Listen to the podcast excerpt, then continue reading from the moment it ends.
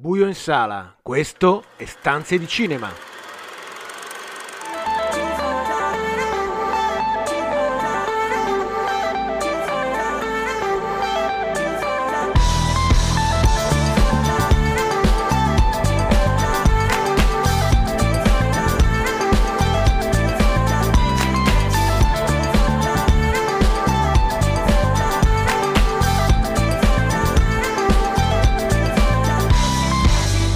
Benvenuti a una nuova puntata di Stanze di Cinema, il programma che vi racconta i film in sala e in streaming, tutte le novità da Hollywood al Cinecittà, il box office e l'universo delle serie tv. Io sono Marco Albanese, con me per questa puntata in collegamento c'è Carlo Cairoli. Ciao Carlo. Ciao, ciao a tutti e tra poco ci raggiungerà anche Daniele Valsecchi come al solito. Sempre Carlo. in ritardo Daniele. Iniziamo con un, un po' di news e, e, iniziamo dagli Oscar. Si avvicina la serata del, dell'Academy ed è stato comunicato che alcune categorie, ben otto se non sbaglio, saranno premiate in anticipo. È l'ennesimo inciampo di un'Academy che mi sembra un po' sconclusionata quest'anno. Guarda, mi, mi pare che siano tutti sull'orlo di una crisi di nervi. Dopo i risultati terribili dell'anno scorso, 9, solo 9 milioni di spettatori americani collegati eh, insomma, se fate, se fate, il calcolo rispetto alla, all'audience, per esempio, del nostro festival di Sanremo, è drammatico.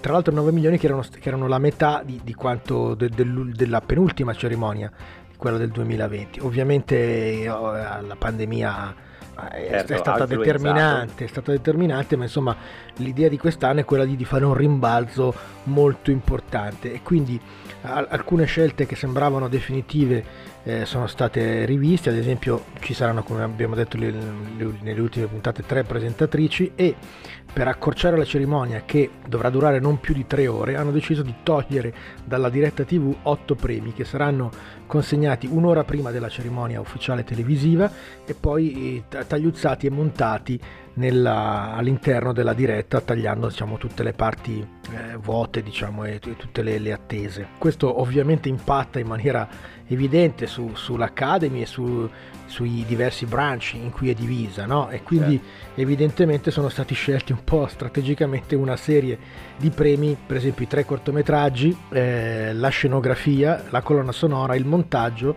il sonoro e il make-up, diciamo scontentando un po' tutti i diversi dipartimenti de- dell'Academy e-, e lasciando comunque una cerimonia abbastanza schizofrenica appunto. Ma insomma diciamo che, che le, le, cose all'Academy sono abbastanza confuse. Ci avevano già provato a fare una mossa del genere la sollevazione popolare tre anni fa aveva impedito che, che alcune categorie non fossero annunciate in diretta. Quest'anno forse su, su, su, su eh, diciamo ce la faranno perché l'idea, l'idea, è quella di accontentare la che trasmette in diretta la cerimonia il più possibile.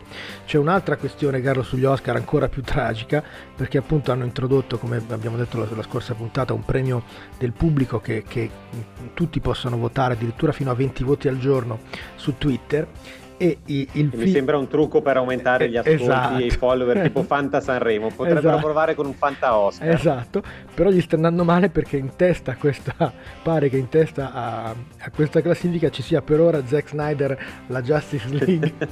che eh però... Certo, certo, Twitter non gli manca il senso del ridicolo. Esatto, e che tra l'altro secondo l'Academy non, non, potrebbe essere candidabile perché solo la Director's Cut un film uscito addirittura nel 2017 e al secondo posto e quindi verosimilmente quello che, che ora è in testa è il Cinderella eh, di Amazon Prime con, Cam- con, una star televisiva che si chiama Camilla Cabello e che evidentemente ha una fanbase piuttosto forte e decisa esatto, a spingerla e poco ha a che fare con, con, con il cinema insomma quello che, che gli Oscar dovrebbero andare a premiare. A proposito di grande cinema, sì. eh, sono state rilasciate le prime immagini di Cillian Murphy nei panni di eh, Robert Oppenheimer nel nuovo film di Nolan, È che così. si prospetta uno dei più attesi della nuova stagione. Sì, arriverà in sala il 21 luglio 2023, le riprese sono in corso in questo momento in New Mexico, il cast si è allargato a livelli impossibili. È uscita la prima immagine di, di, di, Murphy con la sigaretta e il cappello nei panni appunto del fisico a capo del progetto Manhattan, quello che porterà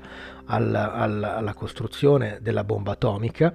L'ultimo ingresso è quello di Kenneth Branagh, che era tra l'altro stato uno dei personaggi degli ultimi due film di Nolan, sia in Dunkirk sia in Tenet. Tra gli altri ricordiamo che ci saranno Robert Downey Jr., Matt Damon Emily Blunt, Florence Pugh, Rami Malek, Benny Safdie, Josh Arnett, Dane DeHaan, Matthew Modine, Al- Alden Ehrenreich e David Krumholtz. Onestamente un cast praticamente un infinito. stellare. Eh, facciamo ancora tempo a, a, parlare di un'altra notizia sì. che è quella di Netflix che riesce a far breccia nel mercato francese, tradizionalmente molto protettivo e, e sostenitore sì. del, del proprio di cinema. Un accordo che ovviamente accontenta certamente la multinazionale americana, ma anche il cinema francese, sì. che riceve un bel investimento. Sì, assolutamente, assolutamente, perché voi sapete che in Francia un unicum probabilmente al mondo, i film che arrivano sulla piattaforma eh, non possono uscire in sala eh, se non prima di, di 36 mesi e, e, quindi c'era questa finestra lunghissima di tre anni tra un film uscito in sala e un film che appare sulla piattaforma rendendo sostanzialmente mm-hmm. esclusive, le, la, esclusiva la scelta chi va sulla piattaforma va sulla piattaforma, chi va nella sala poi dovrà attendere tre anni. Questa finestra è stata ridotta a 15 mesi, sempre tantissimi per i nostri standard, ma comunque certamente meno della metà di, di, di, quanto previsto prima, in cambio Netflix si dovrà impegnare a, a produrre e investire ogni anno 40 milioni di euro in, eh, di budget, del suo budget eh, sul mercato francese per film francese in non meno di 10 film locali e il 17% di questa cifra dovrà essere investita in film a basso budget, ovvero inferiori a 4 milioni di euro. Certamente è una mossa importante strategica, è una, è una mossa anche che forse riannoda il filo dei legami tra Netflix e il Festival di Cannes, un filo che si era interrotto 5 anni fa e che forse sulla scorta di questo accordo può essere, può essere rilanciato. E quindi vedremo ancora film, presto film di Netflix in, uh, a Cannes, così come tanti film francesi sulla, nostra, sulla piattaforma uh, dello streaming. Chiudiamo qui la parte dedicata alle news, ci andiamo ad ascoltare una canzone che sono il Love Affair con Everlasting Love e poi arriva il primo film di oggi che è Belfast.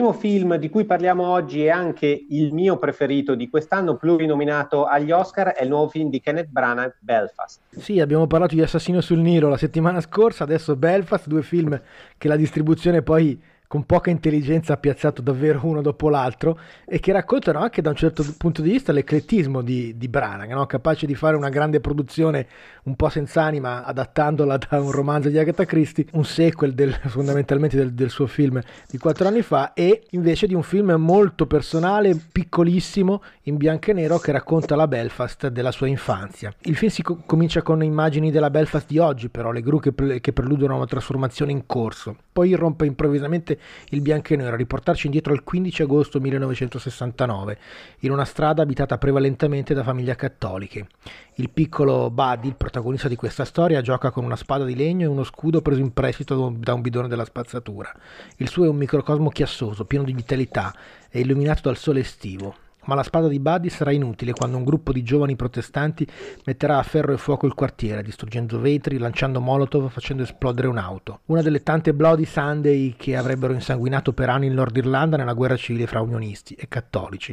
La famiglia di Buddy è protestante, ma il padre è lontano, a Londra, per lavorare e ripagare i debiti col fisco che sembrano non finire mai. Brana che sceglie così il punto di vista del suo piccolo, straordinario protagonista per raccontare, sul filo della memoria, i suoi ultimi mesi a Belfast. Belfast è un film ad alto contenuto biografico, come dicevi tu Marco, e secondo me è anche il film più emotivo del regista. Ha dei protagonisti straordinari e racconta, come dicevi tu, una storia semplice, ma una storia purtroppo anche comune nell'Irlanda del Nord di, di quegli anni e degli anni a seguire. Quello che veramente... Carlo. Dimmi. Non avevo dubbio, tu ti saresti innamorato di questo eh, film certo. perché ami sempre. Però mentre a volte devo ammettere che vai un po', come dire, ti innamori veramente, in questo caso è un amore assolutamente meritevole, perché, perché è un film che proprio nel suo essere piccolo ha la sua grandezza, no? e come tu dicevi prima, racconta delle storie che sono molto personali, molto biografiche, ma che proprio nel loro essere così minimali sanno parlare a tutti noi, sanno raccontarci tutto e aggiungo una cosa che a me ha colpito molto, non so se anche a voi, che a differenza di molti film sulla situazione, diciamo, dell'Irlanda, dell'Irlanda del Nord, o comunque in generale su situazioni di guerre o guerre civili o incomprensioni, questo è un film che ha il coraggio di fare due cose. Uno, di raccontarlo dal punto di vista di un bambino e quindi comunque di un mondo immaginifico, bello e positivo, se vogliamo, no? E due, di metterci davanti a una scelta che è una scelta anche del costruire, cioè c'è rispetto in questo film per tutte le scelte, cioè amore e anche sofferenza ovviamente, ma c'è anche tanto amore per tutte le scelte che vengono fatte, per chi va, per chi resta, per chi c'è, per chi non c'è. E, e quindi c'è poco. Come nella dedica finale di... del resto. Assolutamente, assolutamente, la, la, dedica finale del film dice proprio questo, no? ma veramente eh, diciamo si arriva lì dopo un percorso cinematografico assolutamente coerente, assolutamente sensato. E se come diceva anche Marco prima, poi, poi, vi lascio la parola perché è veramente un film che mi ha entusiasmato, però come diceva Marco prima, l'eclettismo di Branagh si vede, no? perché questo, questo bianco e nero è comunque ricco anche se il film in sé non vuole essere un film ricco. E questi pochi scenari che si susseguono continuamente durante il film sono arricchiti ogni volta da gesti, da movimenti, da, da piccoli oggetti che ci sono, non ci sono, è veramente un film notevole. Ecco, Io devo dire, avevo un, un elemento... prima. Poi eh, Marco sicuramente dal punto di vista tecnico sarà più puntuale su questo, però c'è un elemento che ritrovo molto branaghiano ed è l'impianto teatrale. Beh. Perché è vero che è una storia eh, molto personale, biografica, ma si, si svolge tutto in un'unica via, un, in un unico quartiere Vero. che contiene l'intero mondo. Assolutamente, per Carlo. non parlare dei meravigliosi protagonisti, in particolare i nonni certo, paterni che sono Certo, certo, Carlo, c'è il teatro sicuramente e c'è il cinema, no? Eh, e sono i, i, due momenti in cui il colore penetra il, colore. il, il, il bianco e nero dei ricordi è un film che se volete può, può sembrare eh, semplice, essenziale, certe volte anche un po' furbo no? nella scelta punto di, del punto di vista del, del, più piccolo di questa storia, ma invece tutto sommato a me sembra che Branagh sia fondamentalmente sincero nel, nel pescare per la prima volta, eh, questo è importante dirlo, per la prima volta nella sua storia personale, nei suoi ricordi di infanzia e lo fa sì scegliendo la mozione degli affetti, ma appunto eh, eh, cercando di essere rispettoso delle parti, delle parti del confronto, del conflitto, No, e, e, quindi dando spazio un po' a tutto, senza, darne, senza, dare importanza davvero a niente, perché appunto il punto di vista è quello di un bambino che, che vede il mondo attraverso occhi tutti suoi e non sono certo quelli del, del, dei grandi del, della politica. Una, un protagonista straordinario e due coppie di, di stra, altrettanto straordinarie, i genitori meravigliosi e i nonni ancora di più e, insomma, francamente la, la scelta di, di, di, Branagh di questo casting davvero essenziale, minimo, povero se volete, no? attori che un po' Hollywood ha, ha messo da parte eh, o ha usato sempre in maniera marginale che invece qui trovano davvero una centralità incredibile. Un po' se volete la lezione di Roma, di Quaron, no? raccontare le, l'infanzia. Sì eh, la propria storia e, e, il proprio paese attraverso un, un, racconto personale, intimo della propria famiglia. Devo dire, Marco, l'ho, l'ho letto anche nella tua recensione in questo, concordo, anche se secondo me rispetto a Quaron, che pure aveva dire, degli aspetti notevolissimi, qui la, l'esigenza, la scelta, la necessità di stringere da, aumenta il valore del film, proprio come diceva anche Caro, no? pochi scenari, pochi set, pochi attori, cioè è tutto molto ristretto. Certo. E poi c'è anche questo piccolo eh, questi piccoli momenti di colore dove appunto c'è anche una dichiarazione d'amore, no? ne abbiamo parlato la settimana scorsa con certo. Ennio, anche questo è un film che è una dichiarazione d'amore per, per l'arte, per il, per il, cinema e per il teatro. E, come dire, forse ci è piaciuto, ecco, diciamo. ve, lo, co- di sì, ve lo consigliamo ad andare a vederlo al, al, cinema e a contestualizzare anche dal punto di vista sonoro uh, Belfast c'è la voce roca di Van Morrison.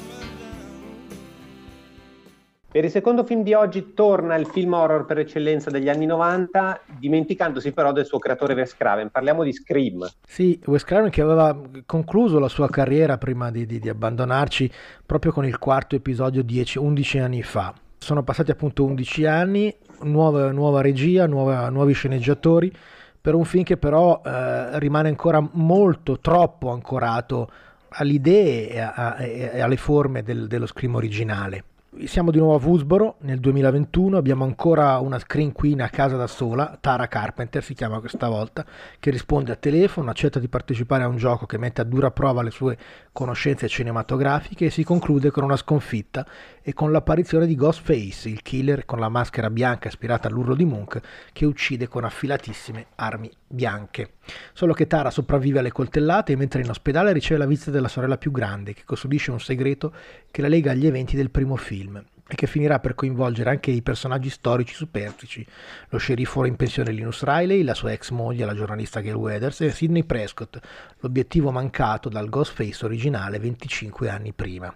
Nella cerchia degli amici di Tara c'è ovviamente una nuova nerd che sa tutto della saga di Scream e di Stab e delle regole di ingaggio che nel frattempo sono state aggiornate e sono tre, non fidarti mai del tuo fidanzato, l'assassino è legato a qualcosa del passato, la prima vittima ha sempre una cerchia di amici di cui l'assassino fa parte parte. In più questa volta la serie di Stab, che è il film dentro al film di Scream, arrivata stancamente all'ottavo episodio, diventa il movente principale del killer, deciso a rettificare nella realtà un film che ha tradito le attese dei fan. Io qui ho bisogno del tuo aiuto Marco perché io non ho capito se questo Scream è un remake, un sequel oppure un rifacimento, un reboot che, vuol, che dir si voglia, perché io temo che non fosse chiaro neanche a, agli autori stessi. Ci sono tante citazioni dello Scream, sì. ci sono gli stessi personaggi, ma la storia veramente non è ma, all'altezza Car- di quello degli anni 90. Carlo, è chiaro che Scream nasceva in un momento molto particolare, appunto a metà degli anni 90, esasperando, se vuoi, gli aspetti eh, postmoderni e metacinematografici del genere di riferimento, lo slasher, no?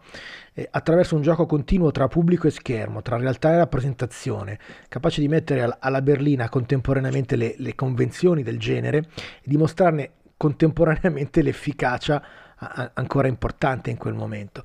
Quel, quel, continuo rispecchiamento che c'era fra cinema, realtà e rappresentazione si faceva ancora più complesso nei sequel, no? appunto dove eh, viene introdotto il film all'interno del film che si chiama Stab, nel terzo ci sono le riprese del nuovo Stab e nel quarto addirittura entravamo nel mondo dei, dei social network ovviamente, eh, di, di, altri elementi di realtà. Qui come dicevi tu siamo, siamo, a metà strada fra reboot, remake e sequel, che è proprio quello che succede ai, ai franchise oggi, cioè una serie di, di, di, aggiornamenti che non sono né effettivamente dei sequel né propriamente dei remake e, e, e che tentano di rilanciare appunto franchise storici cercando di, di accontentare un po' tutti e finendo per scontentarli. Ecco Marco, secondo me hai toccato il punto, nel senso che io non perderei altri secondi a parlare di questo film in sé, ma usiamolo come esempio. Certo. Perché noi di Stanze di Cinema spesso abbiamo criticato, parlato con preoccupazione di questa necessità che sembra assoluta e unica di andare a recuperare sempre qualcosa che c'è già stato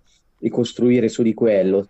Ma come al solito parliamo dell'anima dei film, che, che poi in questo caso già lo scream originale aveva un'anima furba, ma l'aveva, aveva un obiettivo, aveva una sua visione.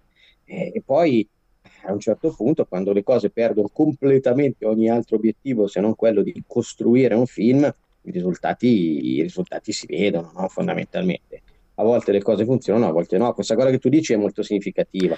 Ma, eh... Oggi troppe volte si vanno a pescare idee vecchie, ma sempre con quella vi- indecisione tra recuperarle in maniera pedissequa, cambiarle completamente, rivisitarle, eh, negarle. E quindi certo. alla fine vengono dei pastrocchi dove ogni tanto la cosa funziona, ogni tanto sono come le ricette, le fusion, a volte funzionano, a volte sem- no, soprattutto quando non si segue un libro delle ricette. O semplicemente a volte i franchise sì. invecchiano anche loro. Sì. Allora, que- eh, e bisogna accettarlo. questo in è sicuro, caso... Carlo. Sì. Eh, volevo dire questo, mentre Creven eh, in quel momento, cioè alla, alla fine di una, di una, carriera già ventennale, no? a metà degli anni 90, che, che, era cominciata con appunto i suoi film Le colline hanno gli occhi, appunto le, le, sue cose più importanti degli anni 70 e poi era proseguita con Nightmare, con una delle saghe più importanti degli anni 80, nel 96 ragionava in maniera molto intelligente su, sui confini del genere poi quel, quel ragionamento eh, si è un po' perso e, e, e qui sembra davvero un po' posticcio è maniera. È un po' maniera, maniera perché sì, si citano no, i nuovi maestri dell'horror, Eggers, Aster, eh, Jordan Peele, si, si, cita The Babadook, che è un, un, horror tutto al femminile di Jennifer Kent, però, lo, però rimangono appunto solo citazioni superficiali, non, non, si entra mai davvero all'interno di, di, quel meccanismo, così come faceva lo scribo originale. E quindi quello che rimane appunto è solo un brutto horror probabilmente. Insomma, consigliamo questo Scream solo ai veri fan, bene o male, per concludere la, la, la saga. Chiudiamo qui la prima parte di Stanze di Cinema, ci andiamo ad ascoltare Nick Cave and the Bad Seeds che sono all'interno della colonna sonora di Scream e poi torniamo subito dopo con l'ultimo film di oggi e ragazzi di Dark Mirrors.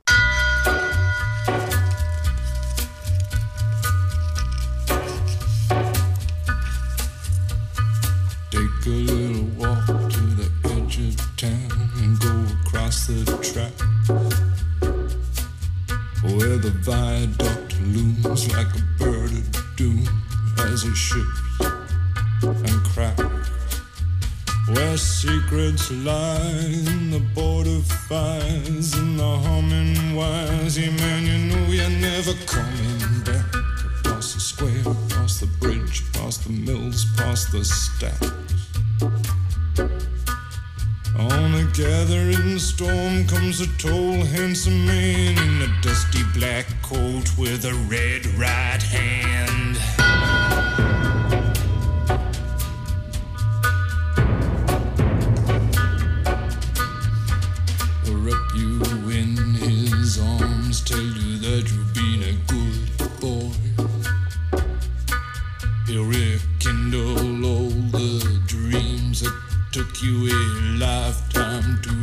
He'll reach deep into the hole, heal your shrinking soul, but there won't be a single thing that you can do. He's a god, he's a man, he's a ghost, he's a guru.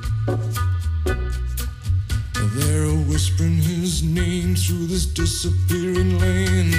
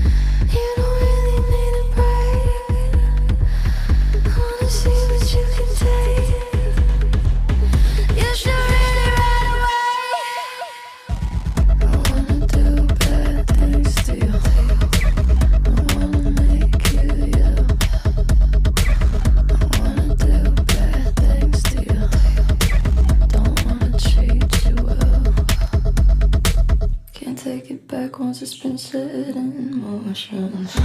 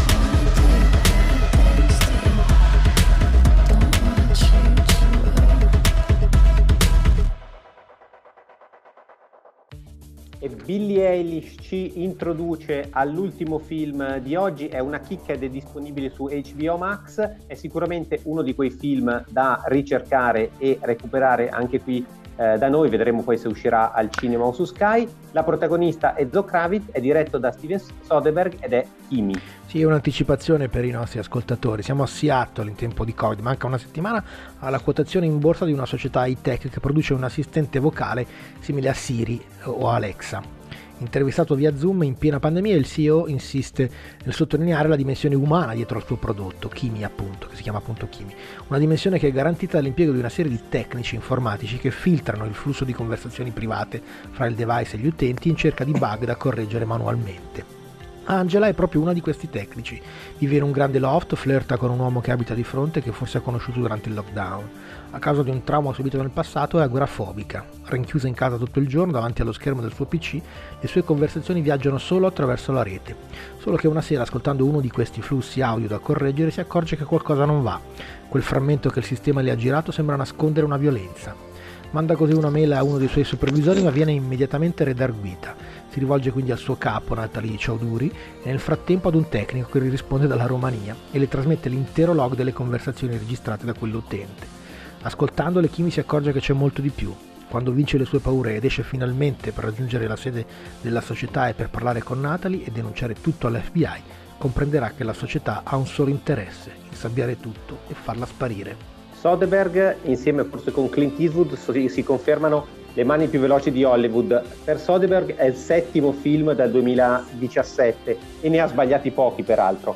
Sì. Questo è un film che racconta, forse senza sentimentalismi, mondo, il mondo della pandemia, il mondo che abbiamo appena vissuto e stiamo ancora vivendo, con un film diretto, quasi una sorta di lama, che ha degli elementi che, come dici tu nella tua recensione Marco, eh, ricordano quasi la finestra sul cortile di Hitchcock questa chiusura della, della protagonista, ovviamente nel contesto moderno della tecnologia. Carlo, hai centrato secondo me due punti importantissimi del film. Uno, eh, di quanto questo film è nel presente, è costruito ed è, ed è girato ed è pensato per noi oggi.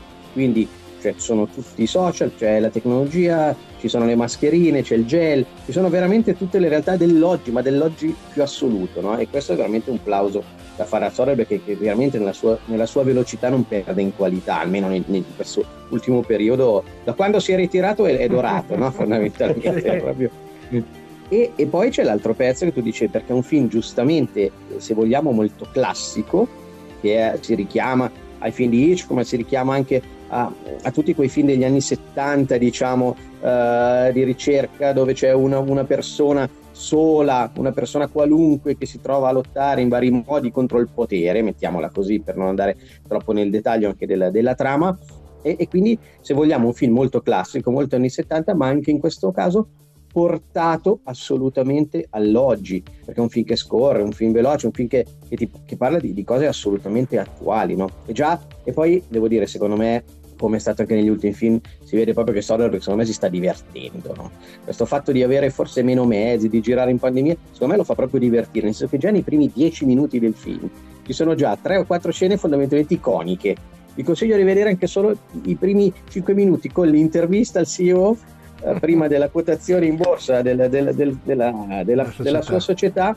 e poi i primi 5 minuti di vita diciamo di, di, di Angel nel, nel, suo appartamento. E già questo ci racconta tantissimo anche se poi con la trama se vogliamo c'entra o non c'entra ma è un film proprio pieno un film che secondo me chi l'ha fatto si è divertito a fare secondo me è davvero un po' se volete la, la quintessenza del thriller alla Soderbergh no? molto secco essenziale senza nessun fronzolo spesso anche decisamente anticlimatico no? e privo di quelle derive eh, melodrammatiche e di, di, certi formalismi che spesso associamo a, a, questo genere. Un film che è costruito tutto sulle spalle di Zoe Kravitz, nel, nel ruolo appunto di Angela, la protagonista, e, e, che appunto si trova a lottare... con i suoi meravigliosi capelli azzurri. Azzurri, sì.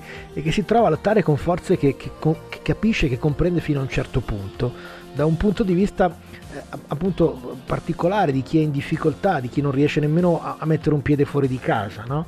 E si trova a, a, dover, a, doversi catapultare in un mondo molto più grande di lei. Come diceva Daniele, è, è un film che, che, che, vive nella contemporaneità in modo essenziale, in modo eh, respira la contemporaneità, non solo la contemporaneità che noi viviamo, ma anche quella intellettuale, no? perché parla di, ovviamente di mascolinità tossica, di autoisolamento, di tecnologia invasiva, di tutta una serie di, di, di temi che sono al centro del dibattito americano di, questi anni. No? E, e, la protagonista vive tutte queste ansie eh, sul, sul suo corpo minuto un film davvero di grande economia e, e, e di toni gestiti in maniera assolutamente equilibrata, con una satira davvero leggerissima e che torna, se volete, sugli, sugli stessi motivi che, che, erano alla fine quelli centrali anche nel suo ultimo film, Sad and Moody, di cui abbiamo parlato qualche settimana fa. No?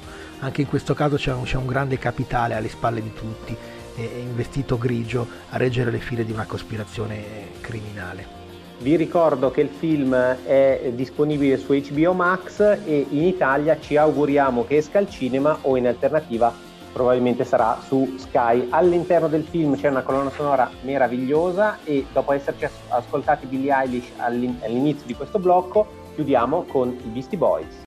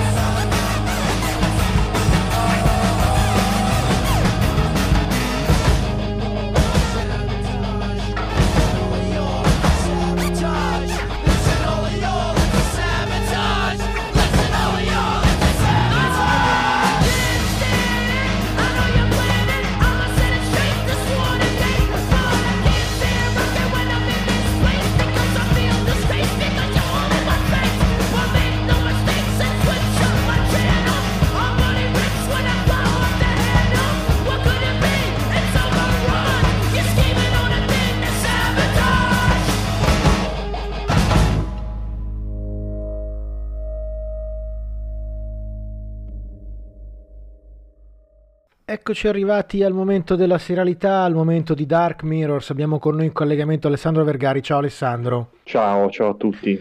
La serie di questa settimana è una serie ehm, inglese, Landscapers, che in Italia è distribuita da Sky eh, ed è, lo trovate anche su Now.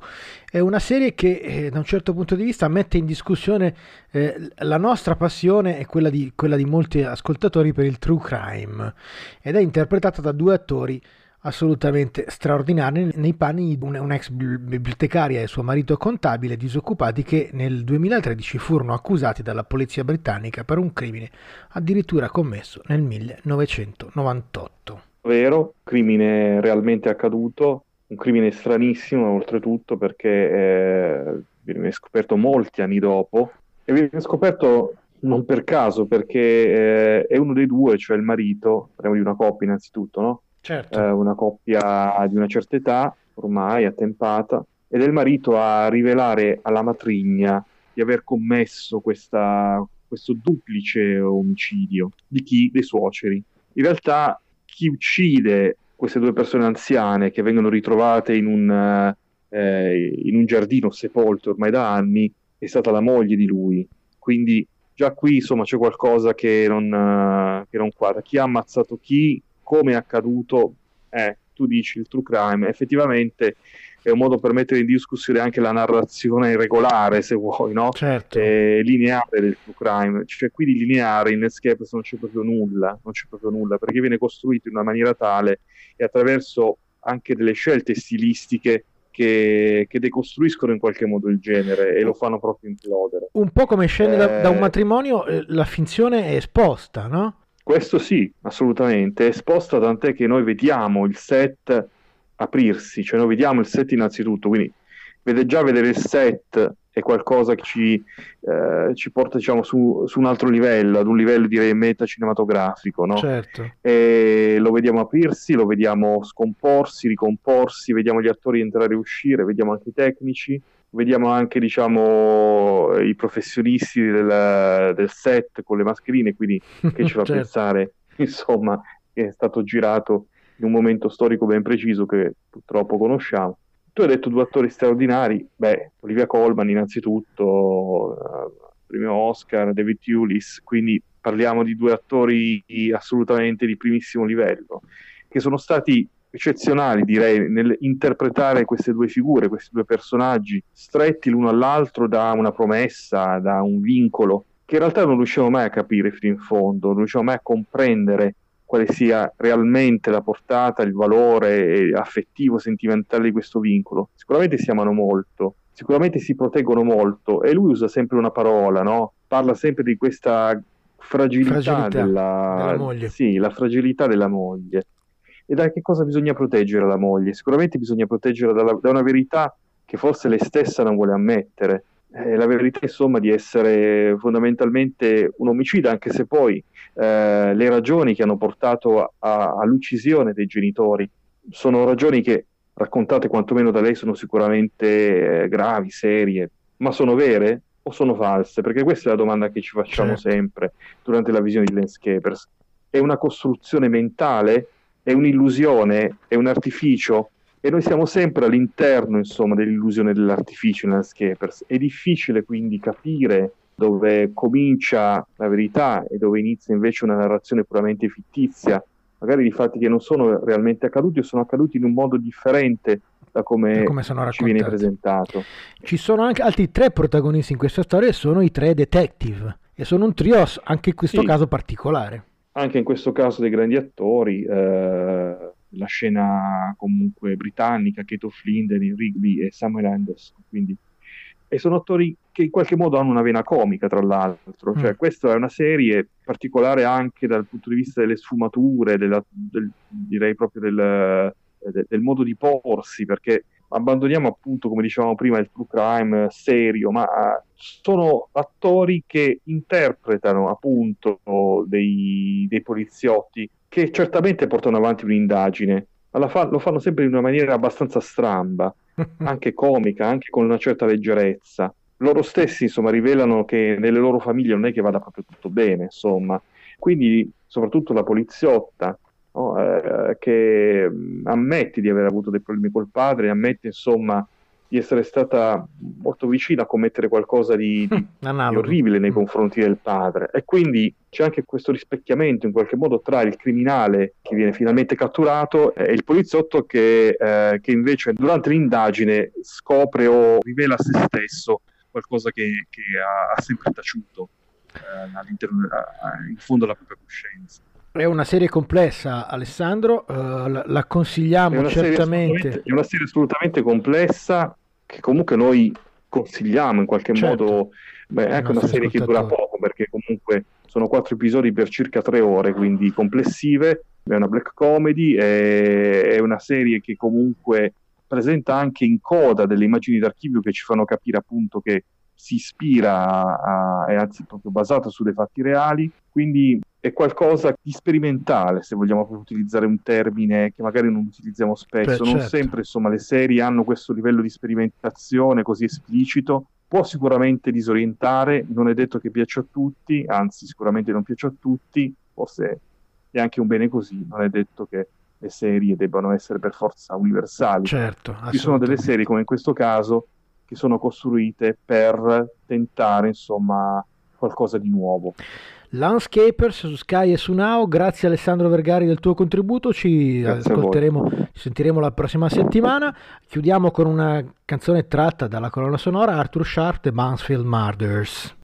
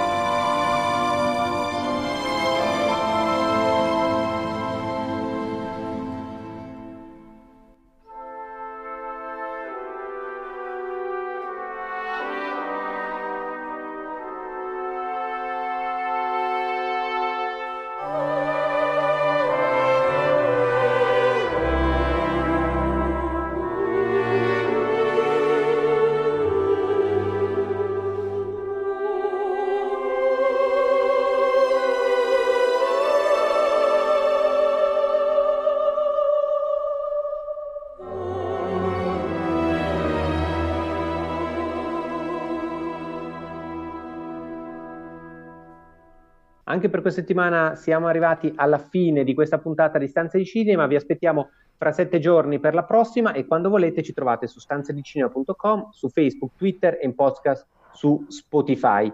Eh, chiudiamo come di consueto con la stanza di John William, oggi parliamo della colonna sonora di 1941 Attacco Hollywood di Steven Spielberg. Sì, un film del 1979, uno dei più misconosciuti di, di, di Spielberg, eh, un film di guerra appunto ambientato nel 1941, una delle colonne sonore però più divertenti eh, di John Williams, questa è la marcetta che eh, notissima del, del, film, da Marco Albanese, Carlo Cairoli e Daniele Valsecchi, buon film a tutti.